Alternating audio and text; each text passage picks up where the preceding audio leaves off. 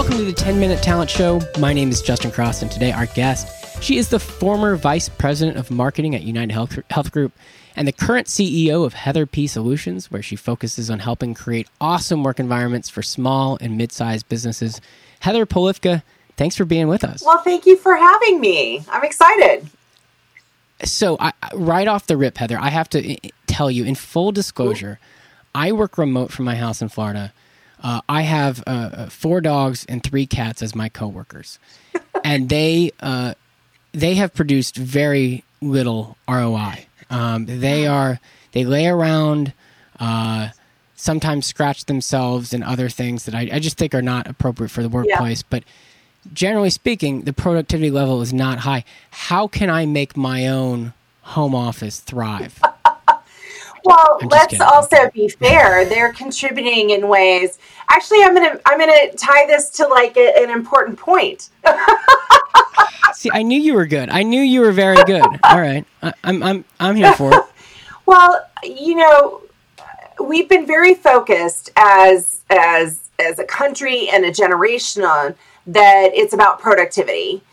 And um, and I would say that one of the things to come out of the last couple of years, one of the the aspects to come out of uh, the generational shift um, happening in the workplace is that our only value is not productivity.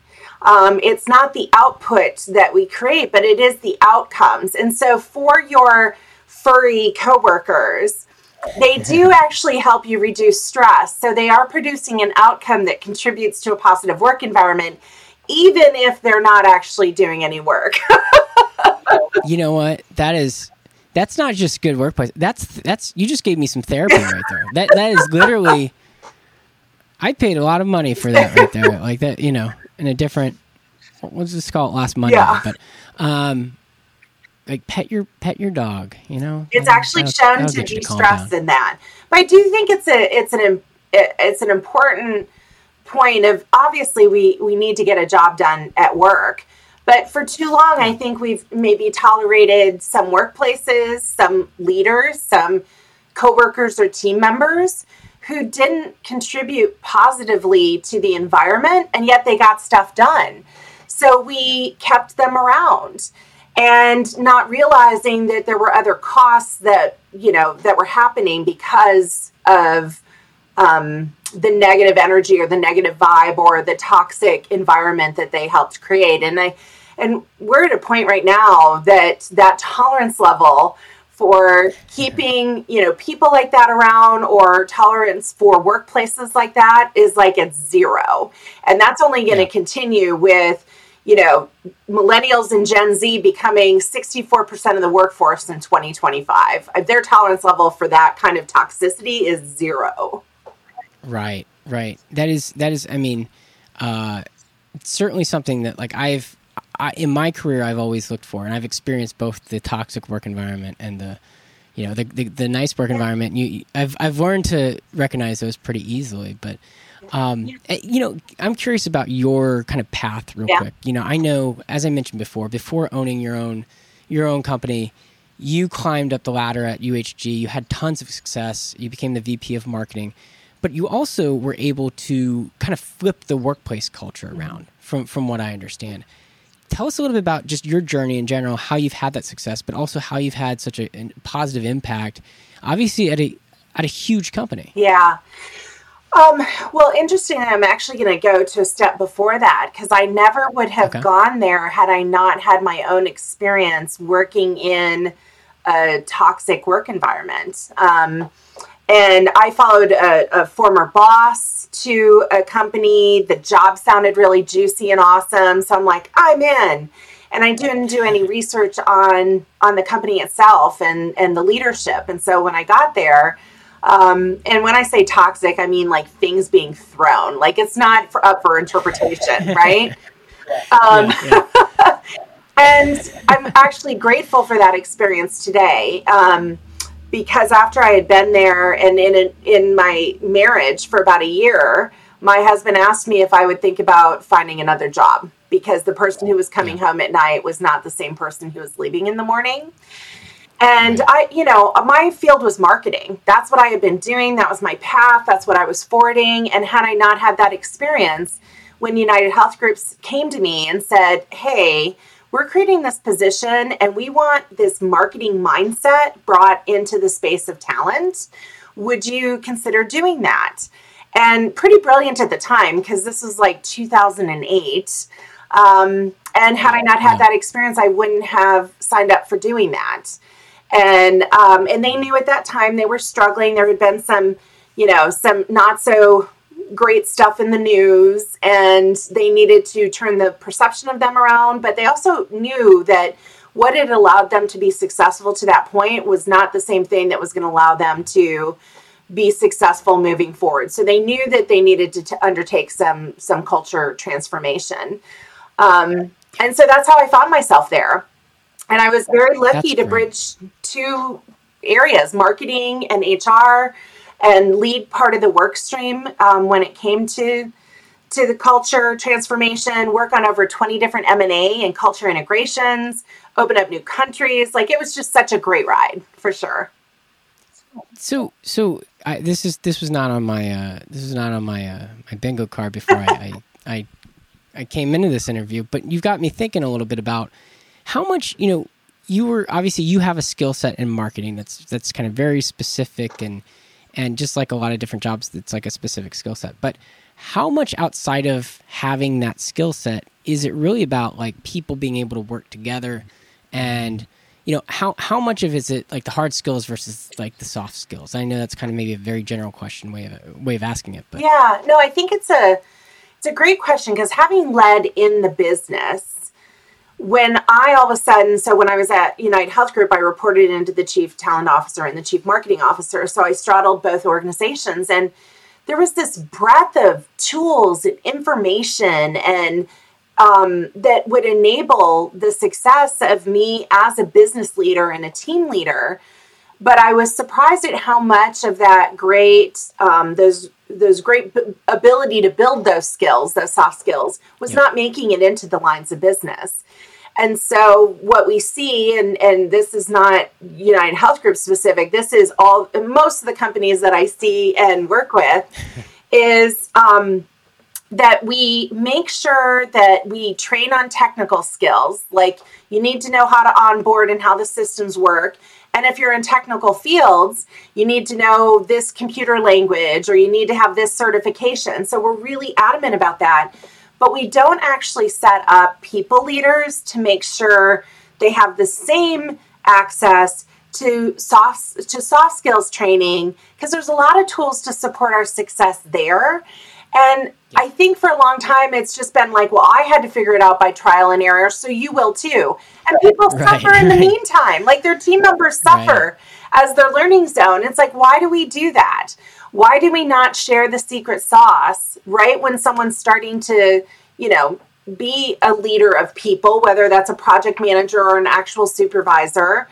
Um, it's not something we're quote unquote just born with. There are tools, there are skills. And just like we can't go to the gym and drop and do 50 on day one, we got to build those muscles. Yep. Yep. I, I still cannot drop and do 50. I'll be honest. I, I have I've been practicing.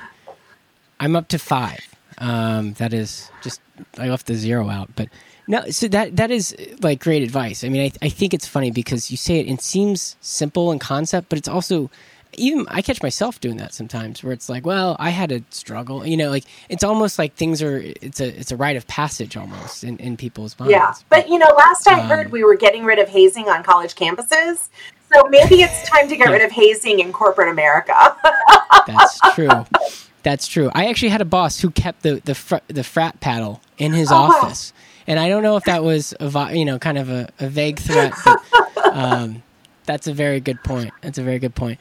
Well, and, and so you've worked with, you've had a relationship with Horizontal um, for for a little while now. I, I know that on, on, various different ways. So, you know, feel free to talk about that. But I'm I'm also just curious specifically when you're working with leaders. Um, you know, if people go to your website, I know you have a, a testimonial from from one of our leaders on the digital side. But you know, when it comes to whether it's our company or other other companies, you know, I know the gaps can be different, obviously, at different places. But what are some commonalities that you talk to leaders about?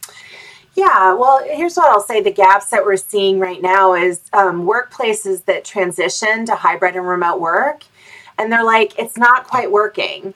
And, um, and, it shouldn't be surprising. I use because of my work with horizontal, I automatically think of digital like if you have a desktop website that's not designed for mobile, the experience will be wonky. And unless you actually design your website experience to flex between a mobile phone, a tablet, and a desktop, it's not going to do that. The experience is always going to be wonky. Well, guess what we did with cultures?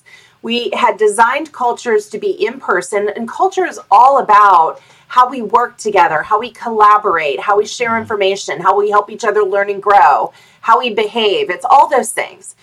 So then we went to remote and we just thought we could like lift and move it remotely and the experience right. is wonky. So part of what we have to do is take a step back and reflect on the culture and refine it and design it so it can be responsive to remote, hybrid, or in person. So that's one of the gaps that I see is addressing that wonkiness. Um, yep. The second is this multi generational workforce that expectations have changed. And so even a company like, I mean, has been super successful it's a perfect time to step back and reflect and go, but does our workplace support our continued growth, our future growth, given this changing dynamic in in the labor market? So that's the that's the second I see, and then the third, which very applicable to horizontal, is when you're in high growth. That's also a time where things can get a little wonky, and you're onboarding people so quickly. And even if they've got prior leadership experience, it doesn't mean that they have how you lead inside of horizontal. That this is how we want you to lead people and what we want you to value and the behaviors we want you to demonstrate and reward. And so, any business that is scaling quickly is another one that will start to see those gaps show up simply because of the high growth. That's those are. I, first of all, thank you for being specific. Like, there's a lot of times when you'll ask questions, and I don't mean that on this one, but you that you just gave three very specific answers right there. You, you know, like uh, I I appreciate that. That's great. So so you know the one of the words though that that sticks out to me that I I noticed when when kind of going through your materials and everything, but it was said by by one of our leaders was pragmatic, yes. and that's kind of how you try to address situations. Yeah. What what it what is that? Can you, can you elaborate a little bit more on that? Yeah. Well, I think one of the things that makes me distinct and unique is that I have over 11 years in HR and I've led a team in the business. And why that's important is I, I've been that leader trying to balance that you have these goals you need to hit um, and strategic priorities and develop and lead your team and, and, and. So, how does it all fit, right? So, because I've sat in those chairs, I'm not going to share with people about theories. It's like, here's specific actions to take. Um, I was talking to a group of leaders just last week, and we were talking about how critical recognition and positive reinforcing feedback is to um, to the engagement of your team and even to your own um, positive experience in leading people and someone said, you know what? I, I, there's so much to do. I check the box, you know, on the list and I move on to the next thing. And I'm like, I hear you because that was me. And I actually had to start scheduling time on my calendar that was for recognition and positive reinforcement, this moment to stop yeah. and simply think about it. Um, because it wasn't one of those things that was just natural to me because I was on to the next product being productive, the next thing to get yeah, done. Yeah. And so I think there's a relatability and uh, practical, like I said, practical solutions, tangible actions that you can take, and making it applicable because I've walked that path. It's not that I am better than, it's that I, I really do want other people to learn from my mistakes. sure, yeah.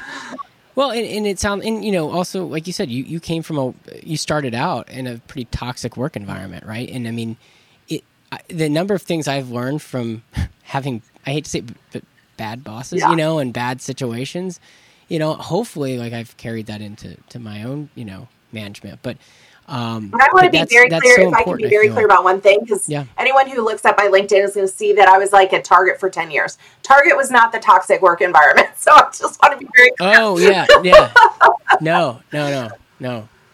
Target, you rock, Target. Yeah. um, thank you, by the way, for those. Every time I walk into Target, I, I have to buy a picture frame. I don't know why. I don't need to. Yeah. But they're everywhere. Yeah sometimes I just keep the model picture in well, there. Well, you're not allowed to leave the store unless you've spent at least, you know, hundred dollars. and somehow that even translates online. I don't know how that translates online. That's true. That's yeah. um, well, Heather, uh, thank you so much for for being with us. And if people, uh, you know, if, if if you're a hiring manager or you're a business out there and you, you come across this podcast, heatherpsolutions.com is where you can find Heather. You can find her on LinkedIn. Target not the target of of bad work environments. uh, but uh, Heather, thank you so much for, for being with us. We again, I really appreciate all the specifics and practical advice that, that you've just provided us just in this last 10, 15 minutes. Awesome. Well, thank you for having me. Thank you.